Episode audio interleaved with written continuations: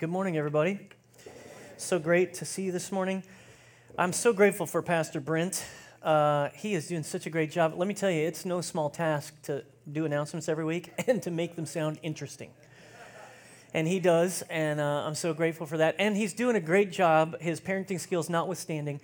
He is doing a great job in those children's, in the leading the children's area. I'm so grateful for him. And there is nobody better who can coach teenagers and challenge them to live a life after God's heart than Brent Parsley. So, yeah, thank God for Brent Parsley. We're going to speak this morning, take a little break from our Hungry series, which is apropos because for many of you, uh, you are no longer hungry. 21 days of prayer and fasting. Many of you have broken your fast this morning. I was talking to Joel during the early service, and he was uh, he broke his fast with a Snickers bar. Not something, not something I would recommend. Um, it's not good for you, but uh, but many of you have broken your fast, and uh, and so you're you're eating normally again.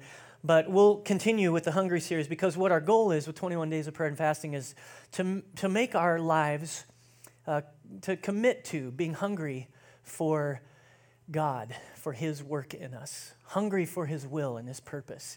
Instead of feeding our flesh, we feed our spirit, the Holy Spirit that lives in us. And so, um, so I appreciate you guys going with us and, and fasting with us and meeting for prayer uh, every day. That was really an awesome time. So I'm so grateful, uh, all of you guys that came to those prayer meetings. That was a really awesome thing. So turn in your Bibles here. We're gonna we're gonna speak this morning on baptism. Uh, baptism, being immersed in Christ. So turn in your Bibles to Matthew chapter 28. Matthew chapter 28, verse 19. And um, it's an interesting thing as, as we're building this church. You know, this church is about five months old, technically. and uh, we had kind of a small group gathering before we started in September, but but when you're growing a church, when Jesus is building his church, what we need to do is make sure that we have foundational elements in place. And I realized I have never spoken or taught on baptism at all. And here we are, we're going to baptize a bunch of people. I just thought we should pause for a moment and you should hear what I think about baptism. And I should sort of uh, facilitate the growth that I think Jesus is causing in us, and, and we know what we believe and why we believe it and why we do what we do. Uh, I think it's important to be able to articulate that and to understand the meaning and the purpose behind water baptism. And so that's what we're going to do today. And so uh, we're going to talk about being immersed in Christ. Let's begin with Matthew chapter 28. Uh, let's start in verse 18. Um, Jesus is speaking here. These are his final words to his disciples. And he says, Then Jesus came to them and said, All authority in heaven and on earth has been given to me. Therefore, of course, every time you see the word therefore, you have to look and see what it's there for. Because, so Jesus gave authority. That's a terrible pastor's joke. Jesus gave a, his disciples authority, gave us authority. He had all authority and he shared it with us. He said, So, therefore, go and make disciples of all nations, baptizing them in the name of the Father and of the Son and of the Holy Spirit, and teaching them to obey everything I've commanded you. And surely I am with you always to the very end of the age. There's three things that I see when I look at this little passage. It's not just baptizing people. There are three ideas, and I think those ideas are he, he says, therefore, go. Everybody say, go. go. One of the reasons that One Chapel came to Austin, Texas is because the percentages are not in our favor in the city of Austin. There's not enough people coming into the kingdom. There are some really good churches here, there are good believers here, but there needs to be more. And our goal is to go and to reach new people with the message of the gospel. That's what our goal is, that's what our purpose is. We came here not to just get refugees from other churches.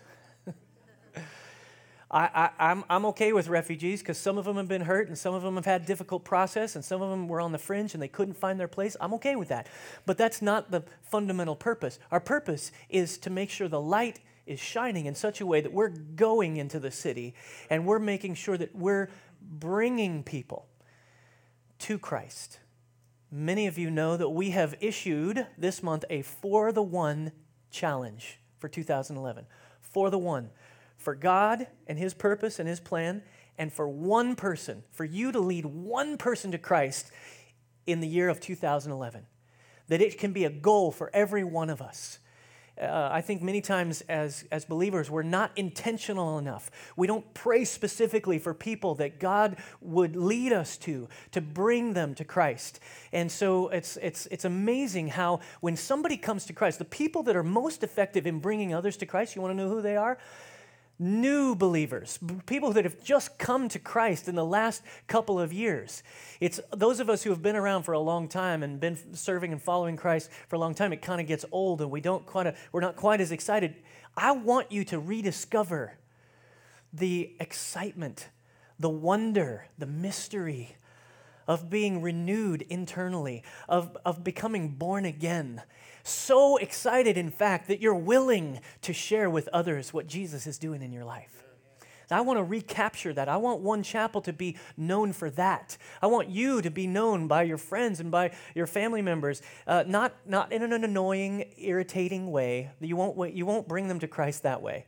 But you've got to be able to share. You've got to be able to be intentional. You've got to go. you can't just stay where you are.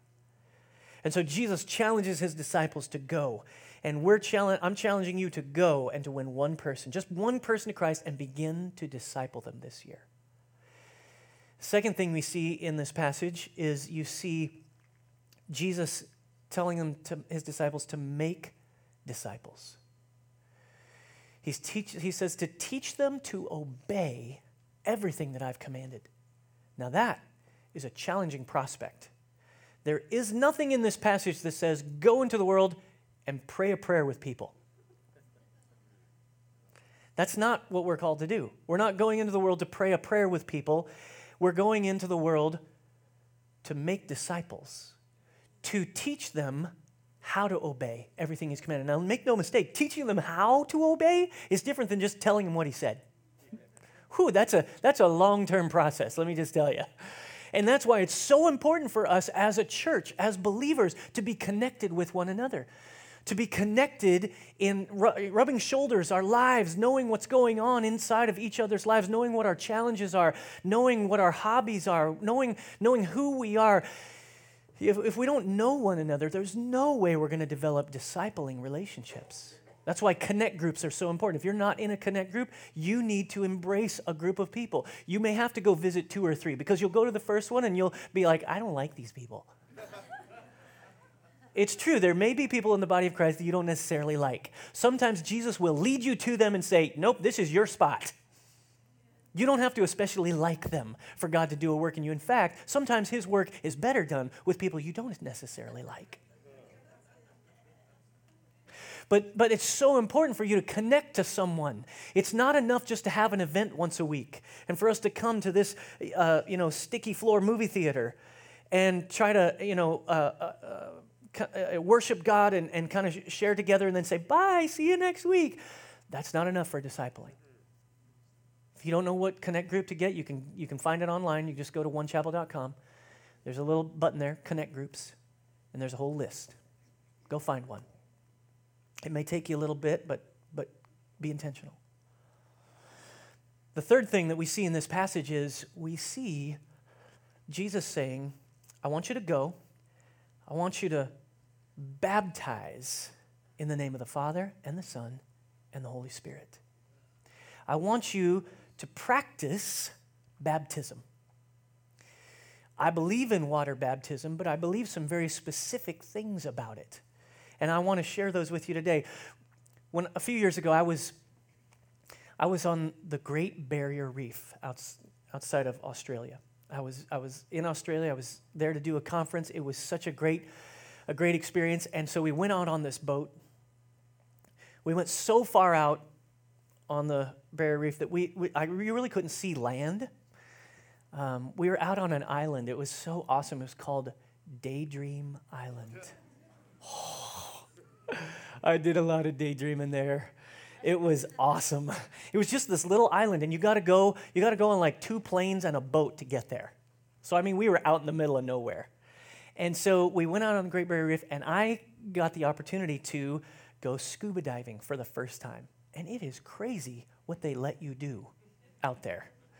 I had no clue about scuba diving, so they take you out on this boat, and you go out there, and you're, you're in the middle of nowhere, and, uh, and they strap all this gear on you you know, the, the, the tanks on the back, and you have this little breathing apparatus, and then you have the, the giant goggles, and everybody looks really stupid, and, and they, they have weights around your belt, and, and you're supposed to jump in the water. They, they essentially show you how to do it on the way out. You know, the boat's going, and they're showing you, oh, here's how this works, and then you put this on, blah, blah, blah. And then when you get there, they're like, okay, everybody in.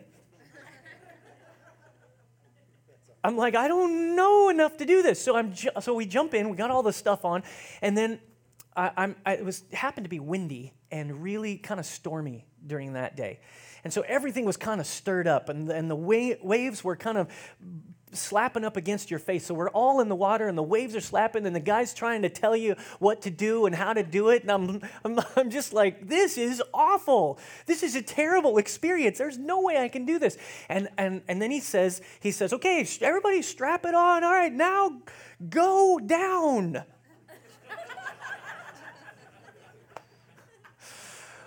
I, and, and I had this I had this moment of panic, and it's well known, I guess, in the scuba diving community. There's a panic moment, and some people can't get through it. Because I went down under the water and I was trying to use the apparatus, but I was like, this, this, isn't, this isn't right. Because your brain says, you can't breathe underwater, you can't breathe underwater, you can't breathe underwater. I go under the water, and then I'm like, oh. There wasn't until that panic moment I had to sort of push through it and after I, I had that moment, I sort of rested. I started breathing.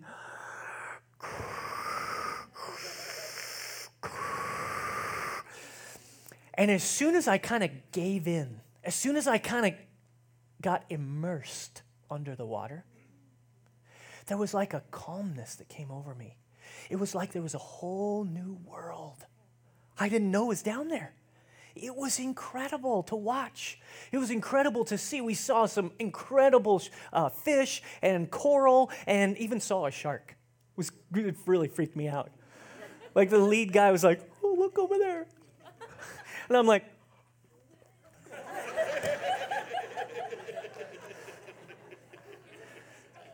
so it was it, was it was scary and he was it was like no big deal to him and so um, but there was something about being immersed in that. Something about, something about giving in. I think the th- same thing happens to us when we come to Christ. Sig- significantly, there's a moment of panic when you come to Christ and you have to come to the point of surrendering, yielding. Oh, I don't know if I can do this. Because what you have to do is you have to be willing to give up con- control. I had to give up control and yield to the apparatus, yield to what was allowing me to breathe. You can't breathe underwater. Don't know if you knew that. and, and so that surrender, that yieldedness, I think it's this, similar to what we experience when we come to Christ. And I think it's similar to the idea of baptism. So I want to give you sort of three ideas about being immersed in Christ and, and what it means to us, all right? First of all, baptism uh, is a there's a Greek word called it's it's baptizo, and what it means is to plunge, to dip, to immerse. That's what it means. To immerse something in water. That's what baptism actually means. Now, I know a lot of my brothers and sisters in Christ, there's some different ways that we baptize, right? There's sprinkling, and then there's pouring. But I and which is which is great. It's fine. I believe that the baptism that Jesus teaches about to us about is actually immersing people. And I think it's not just, I'm not just talking about a mode of baptism. It's, it's, even though that is, I think, in some sense significant because it is what Jesus taught us, which I'll show you here in just a moment. There, there's, a, there's a mystery to the act of baptism, an intermingling of surrender and loss of control, leaving your old life behind and coming into contact, embracing your new life in Christ. And so, very important for you to understand Jesus' baptism was a baptism of immersion. That's the first big idea I want you to see. Jesus' baptism was a baptism of immersion. If you look right across the page at where you just were at Matthew 28, what you see is Jesus being immersed in water. Verse 9 of chapter 1 of Mark chapter 1. Mark chapter 1 verse 9 says at that time Jesus came from Nazareth in Galilee and was baptized by John in the Jordan. And you remember, we've read the passage. John was baptizing people for the repentance of their sins, and, and Jesus came to him and said, I need to be baptized. And John looked at him and said, Are you crazy? I, you should be baptizing me. Jesus said, Nope, this is, this is what needs to be done to fulfill all scripture. And so here it is. He's being baptized by John. As Jesus was coming up out of the water, I want you to underline that little phrase. As Jesus was coming up out of the water, he was in the water. There was an immersion that Jesus experienced. And this word that Jesus is using here in Matthew 28 is immersing, dipping in, to plunge in. And that's this word that is, that is um, in the Greek, it is not just a Christian word all non Christian literature em, uh, embrace this, this idea of the, of the word that they're using here um, baptizo, to, be, to plunge something into water. And so Jesus practiced a baptism of immersion. So did the disciples. And Jesus orders us to baptize people in the name of the Father, the Son, and the Holy Spirit. It's important to understand. And, and, the reason I think it's important to understand, not just as a mode of operation, but as an idea, we are immersed in a decision to follow Christ. There is no way to sort of be half in and half out, even though lots of us try. it's not a half in, half out decision. Being baptized is a full decision, a, f- a full commitment. There's no way to keep control of it. We cannot baptize part of our lives and keep the other part out of the water. And, and this is significant for us in the idea of what we're doing in committing our lives to Christ. You think it's all or nothing. You think of Jesus when he was washing the feet of his disciples in John 13. He gets to Peter, and Peter says, Lord, you can't, you can't wash my feet. once again, it's the same thing. I, I need to be washing your feet. Jesus tells him, He says, If I don't wash you, then you don't have any part with me. And then Peter, I love Peter, how he says these kinds of things. Oh, Jesus, then not just my feet, but my head and my hands and all over my body. Immerse me. And he got it right. That's the right prayer. That's the right idea. And I think it's significant. One, one of the particular reasons that we don't do infant baptisms is because I think there's a, there's a commitment or a willingness to surrender, to let go. As a baby, now there's nothing wrong with infant baptism. I mean, it's fine, it's not necessarily evil. But I don't think that we are born into a church I think there has to always be a second birth, that we are born again, that the Holy Spirit works in our hearts and there's a regeneration, and that decision to leave our old way of life and embrace new life in Christ is a big deal, and it requires a decision to be immersed. Baptism is about consenting to and embracing the newness of life. And not just a log- logistical issue here, of why we immerse, not, a, not a, just a theological point, um, but there's something that we must choose to do. There's something we must demonstrate. Now, what we're going to do at One Chapel is we're going to do baby dedications because I do believe that children are sanctified by believing parents. Okay? I think that's what the Bible teaches. We won't take time to look at that now, but we're going to do baby dedications. So we're going to dedicate these little lives to God. We're going to say, God, they belong to you. We're stewards of them, and we ask you to lead them and guide them. I think that's important to do as a parent. And so, but, but, but we're certainly not um, born into a religion. Uh, you have your upbringing, you have your experiences, no doubt, but there must, become, there must come a decision moment. And here's what's really important. If you turn over to Ephesians chapter 2, Ephesians chapter 2, what you will see, Ephesians chapter 2 and verse 8. All right, I'll wait for some of you to get there because it's not just the act of baptism that saves you. It's not just the function of baptism that saves you. See, I believe that salvation is a separate work from water baptism. That you don't, you, uh, water baptism is not required for salvation. And the reason I believe that is found throughout the New Testament, but there's a primary verse that I think we have to make our peace with, and that's Ephesians 2, verse 8. For it is by grace you have been saved, through faith. And this not from yourselves, it is the gift of God. Not by works, not by works so that no one can boast. It is not a work of your flesh that gives you salvation. I do think that once there is salvation, a regeneration that's working inside of you, once there is a receiving by grace, by faith, the grace of God into your life, and you by faith take hold of it, there's something that happens that's Holy Spirit directed.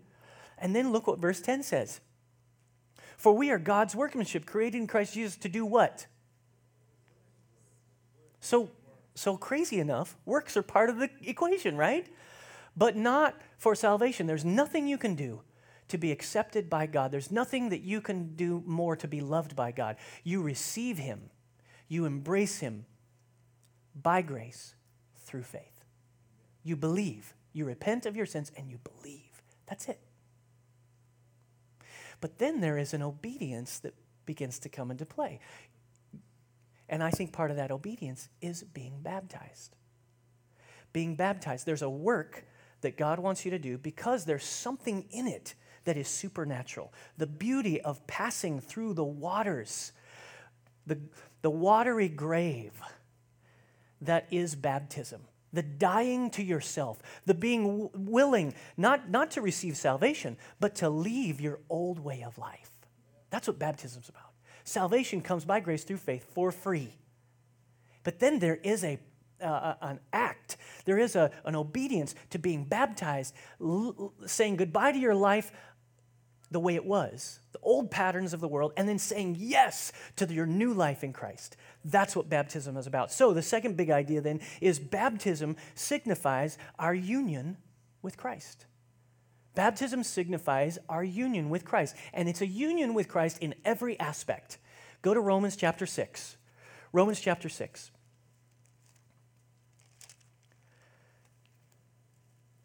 This is the Apostle Paul, and he's writing to the Roman people, and he's, and he's wrestling through sin and grace and how it works in our lives. Start in verse 3. If you go to Romans chapter 6, verse 3 says, Or don't you know that all of us who were baptized into Christ Jesus were baptized into his, what does it say? Into his death. oh, joy. When you're baptized, what you're doing is you're, you're, you're giving up. You're saying yes to the death of Christ and the death that needs to happen to you. Verse 4 says, We were therefore buried with him through baptism. Buried through baptism, immersed into the death, in order that just as Christ was raised from the dead through the glory of the Father, we too may live a new life. Here's the problem there can only be resurrection if there's been death. And so there's a, there's a regeneration that happens inside of you. And as that work is happening, that's where we acknowledge yes, I think God's working in that person. You know what? You've received Christ into your life. You need to be baptized. There's something going on inside of you. There's something happening inside your life, inside your heart. Come on, I want you to take the next step and be water baptized. Say goodbye to your old way of life and embrace the new life that God wants to offer you. And so, um, so it's important for us to understand that this baptism signifies our union with Christ. We identify with Christ's death, his burial, and his resurrection. You know, it's interesting when you go into the waters of baptism, like we've just, like uh, my first story indicated, there is a sense at which you cannot breathe, you cannot live underwater. you're identifying with that in some way. When you enter into baptism, God, I can't live without you. I can't live my own life without the breath of Jesus, the breath of God breathing in me. You, you recognize it, you identify it, you say, Yes, I, I believe this. And in the waters of baptism, I surrender my old way of living. It's a good idea. So there's two parts. There's two parts to baptism. One is dying. One is rising. Dying and rising. Notice the rest of this passage here. It says, Now if we died with Christ, we believe that we will also live with him. For we know that since Christ was raised from the dead, he cannot die again. Death no longer has mastery over him. The death he died, he died to sin once for all. Oh, you should, you should underline that little passage there. Once for all. He is the only substitute for our sins. He is the one that has made it so that our consciences can be cleansed so that we can be purified. He died once for all. But the life he lives, he lives to God. Verse 11, in the same way. You ought to underline that little place right there. In the same way. It's a similar way. What this what the apostle Paul is saying, look, it's a it's a little bit different because you're not you're not physically dying like Jesus did. There is something that you're putting to death. It is the old nature that you live in. You're being made new. You're being renewed in Christ Jesus. And so you've got to embrace that with your mind, with your thoughts, with your heart, with water baptism. And I've seen it over and over again. People who obey the Lord in the waters of baptism, there is a supernatural experience that happens to them as they embrace and, and, and, and um, participate in the death, burial, and resurrection of Christ. There's something that happens inside of them. So there's a, there's a dying that we must embrace. Luke 9:23, look at this. Then he said to them all, "Whoever wants to be my disciple must deny themselves and take up their cross daily and follow me." When it says take up your cross daily, there's something about this. You are at baptism, you are recognizing that this is the process that's happening you in you. This is the process that you're embracing. To deny yourself, take up your cross and follow every day. When the resurrection happens and you come out of that water, look at Philippians 3, verse 10. You don't have to turn there, I'll just put it up on the screen. I want to know Christ, the Apostle Paul says. Yes, to know the power of his resurrection and participation in his sufferings, becoming like him in his death. And so somehow, I, know, I like that little word. And so somehow, I don't know how it works. I'm not sure of how it all happens inside of me. It's a bit of a mystery, but the power of God comes inside of me. The power of God comes alive in my heart, in my mind, in my soul. I'm, the regeneration kicks into high gear, and there's something that's happening to me. I'm embracing newness of life. And he says, so somehow to attain the resurrection from the dead. Third big idea Baptism is a physical demonstration of a spiritual reality. It's a physical demonstration of a spiritual reality. Now, here's why that's so important to understand the physical demonstration is the act of participating in water baptism. But there is a supernatural process that's also part of it that I think is engaged when we obey. Okay, so it's an amazing thing. Um, when you read this, um, in the same way, verse 11 says in Romans 6 Count yourselves dead to sin, but alive to God in Christ Jesus. The act of baptism is, is not enough. There's something else that becomes part of the process, and it's called faith. There is an obedience to the action that then releases something supernatural. There is something spiritual in the process that feeds into the act of obedience. And so I believe this is what happens in a believer's baptism it is an outward sign of an inward process that's already begun. It's an inward, outward sign of an inward process that's already begun. And it continues that process. We call this believer's baptism. This is a believer's baptism. It's people who've believed, people who've made a commitment to Christ. We must receive the word and the work of Christ, and then we're baptized.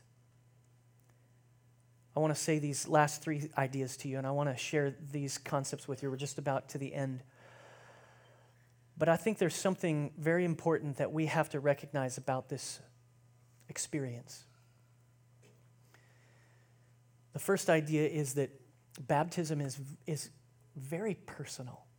There's a personal dynamic, there's a, there's a personal decision that you make to participate in baptism. Parents, I don't think you should pressure your kids to be involved in water baptism. I think there is an awakening. There is something that happens. Nobody knows what age that happens.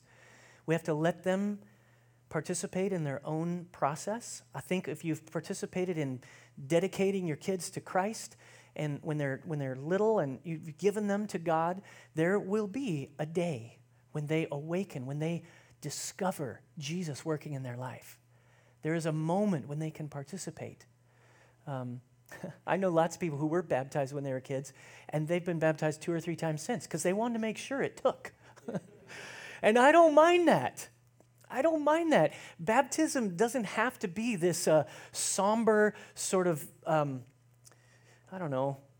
Um, there's, there certainly is death involved, but there's something about it when you say goodbye to your old way of life that's happy for you. It's like, I don't like the way I used to live. The way I used to be was really not very nice. Some people, you know, we baptize them and they need to be held under a little longer. they, they got a little more, they got a little more on them. And so you, you, I'm just kidding. I'm totally kidding. But there is a death, but there's something wonderful about giving up your own plan because your own plan is so hopelessly inadequate for your life. God's plan is so much better than anything you could dream up. And baptism is saying yes to that. It's saying goodbye to who you were and yes, hello to who you're becoming. That's a wonderful thing. The church that I came from, the experience was really full of joy and excitement. Uh, New Life Church in Colorado Springs, we had big baptism services. I mean, we'd get out the, the, the, we get the band up there and we'd, I mean, crank up the music and we'd worship together. The way we did it was we did it in uh, horse troughs. Yeah, it was, it was really funny to see these horse troughs. It was like we were backwoods hicks. And we'd bring out the horse troughs and then put little blocks on each side of them, and people would step in and, you know, they'd sit down and then they'd be baptized. And we used to baptize a couple hundred at a time, and it, would, it was crazy. If you're the 159th person, Ew. You really had to have faith to step into that water. There was a skim of stuff over the top. It was really not good. Now, it was really nasty. But I, I, I really believe when you have faith and you believe that Jesus is doing something in you, you could step into water like that. You can eat any known thing, you can eat poison, and it won't harm you. That's what the Bible says. Today, the baptism will be substantively better. No horse troughs today. But, but I kind of enjoy that angle of it. I don't want to create too serious of an idea about this, this somber commitment. No, this is a good idea. This is a party. This is embracing new life and what Jesus wants to do in you. I, I, and you'll see it today, man. I don't want to, I don't, I, I don't, I don't want us just coming around and being silent quiet. You'll, there'll be music playing and people will, will be cheering and hooping and hollering. I think we should enjoy what Jesus is doing in other people's lives. It's a personal experience, but it's a personal experience of joy. It identifies your life with Christ, death, burial, and resurrection. It is a personal profession of faith and an act of obedience. It's wonderful. Secondly, baptism is communal. It's supposed to be communal. Isn't it interesting that you can't baptize yourself? You're being baptized into a community. You're joining what Jesus is doing in others. You are being ushered into the, the, the work of Christ in a community of people. And I think the community of people, when we get together as a community, we are making a profession of faith to the community, providing an opportunity for both celebration, people enjoying it with you, and accountability. See, what you're doing is you're saying, I'm embracing the work of Christ in my life, and I want everybody else to know. And when they know, now you're going along in the journey with them. And as, as you go through difficult parts of your journey, somebody needs to come up next to you and be able to say, Hey, brother, you're thinking wrong. You're, you're kind of getting off the trail here. Remember, you were baptized. You said goodbye to your old way of life, and you're embracing the newness of life in Christ. Remember that. That's you. That's who you are. Remember what Jesus has done in your life. Don't mess with that stuff in the world. In fact, if you read through the next few passage, uh, next through few verses in the passage in Romans 6, that's exactly what the apostle Paul does. He says, "Don't mess with that stuff in the world. That'll just that'll just mess you up. You, we have to remind one another of who we are and what Jesus is doing in us. That's what baptism does in a community together. It creates celebration and accountability. It's a sign of your obedience and stirs the hearts of all who witness this baptism.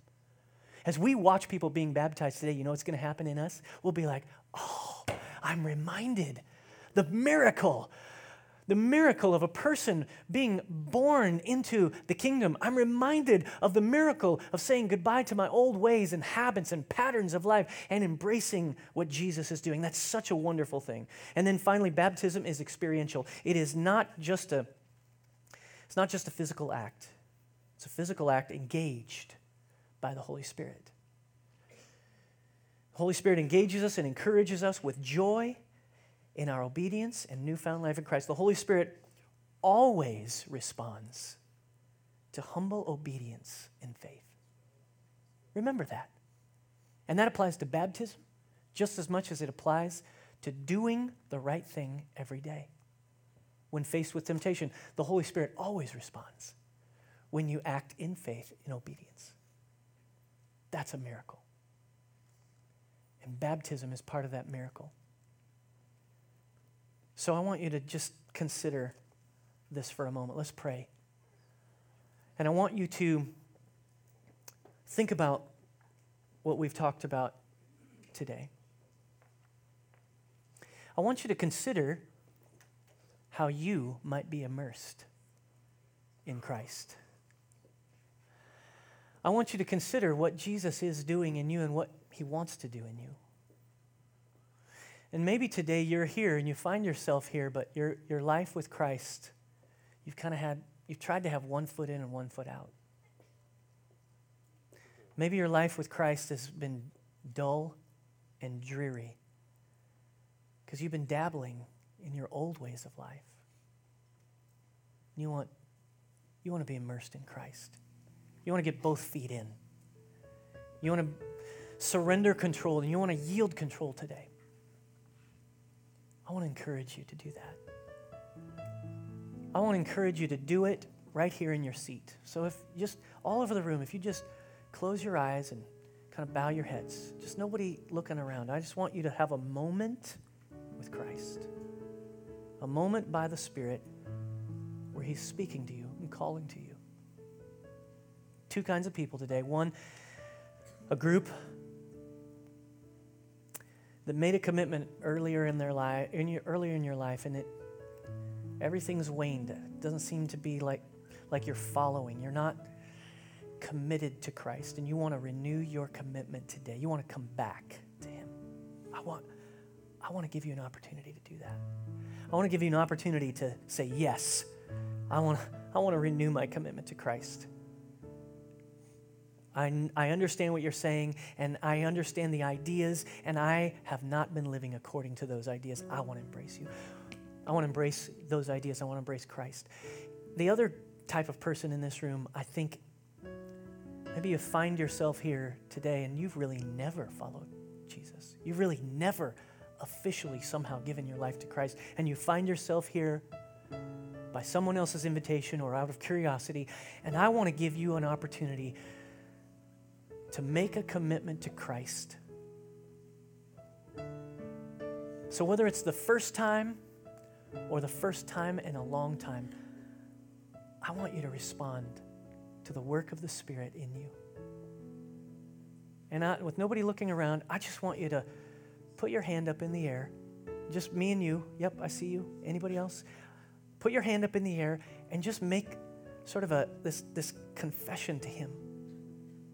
Yeah, Jesus, I want to follow you.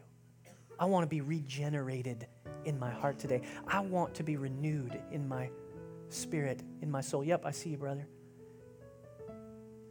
I want to embrace what you're doing. Anybody else? Anyone else? Yep, I see you. That's good. I'm just going to wait, keep waiting for a second. There's no, yep, I see you. There's no reason, there's no reason to wrestle. If you have that pounding in your heart, if it's if you got that gut feeling, oh, I really, oh, I think I should respond, but I'm embarrassed or I don't know what, don't wrestle. Just surrender. You have a moment of panic, like I had at the Great Barrier Reef, just surrender. It's so wonderful. Anybody else? It's good. Now, we all say things we don't mean way too often. But I want to lead you in a prayer where you're going to say some words, and I'm going to lead you in it. But it's not the words that really make the difference, it's your faith. It's believing, it's embracing what Jesus has done inside of you. And so I want you to all pray with me. Let's all pray this prayer together. Let's commit our lives to Christ once again. Everybody repeat after me. Say, Heavenly Father. You say it a little stronger. Say, Heavenly Father, thank you for Jesus. Thank you for rescuing me. I give my life to you. I surrender my life. I want you to have full control. My plan isn't working. I want your plan for my life. So I surrender. I receive you into my heart, into my life. I embrace you. I want to follow you all the days of my life. Make me into a new person. Change me. Heal me. Call me into your service. Thank you for forgiveness. Thank you, Jesus. Now, Father, I thank you for all that you're doing in hearts all over this room. We want to be committed to you and to your plan and purpose. We embrace you. We want to be immersed in you. Help us to be a group of people that are consumed by you, to do your will, to expand your kingdom, to live as lights in the darkness. Father, thank you. Thank you for what you're doing. We love you. We receive your work. Seal it in every person here. Seal it in every one of our hearts. Not just those who raise their hand, but every one of us. Seal that work. We thank you for this. In Jesus' name. Amen. Amen.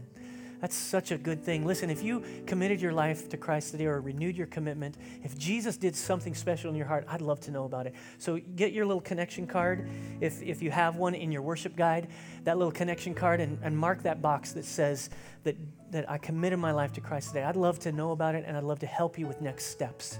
And so would you do that for me? You can drop it in the offering as it goes by.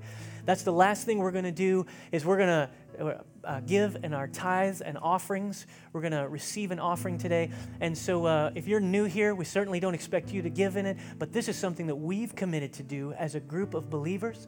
We believe that giving is something that God has done so i mean he the, the scripture says in john 3.16 god so loved the world that he gave and I think when we give, we become more like Him. We are made more into His image. And so there's a, there's a worship component here to our giving. It's, it's not a duty, it's not something we have to do. It's been an incredible thing to watch. I, I was writing the letter this week uh, that you're going to receive here at the beginning of the week about all that Jesus has done in 2010. And it is incredible. As I was articulating it and I was writing it, I, I, was getting excited. I was like, wow, Jesus, you've really done some wonderful things. You're doing things among us. And we were able to give to missions work all across the globe. We were able to give to people in need because of your faithfulness, because of your worship. And that is an awesome thing to behold. And so, uh, so uh, would you prepare to give your tithes and your offerings today to expand the kingdom of God? Stand up with me and let's pray over it before we give. Lord, thank you. Thank you for all that you've done in us. Thank you for what you're doing at One Chapel. Thank you for, for putting a group of people together to be the light.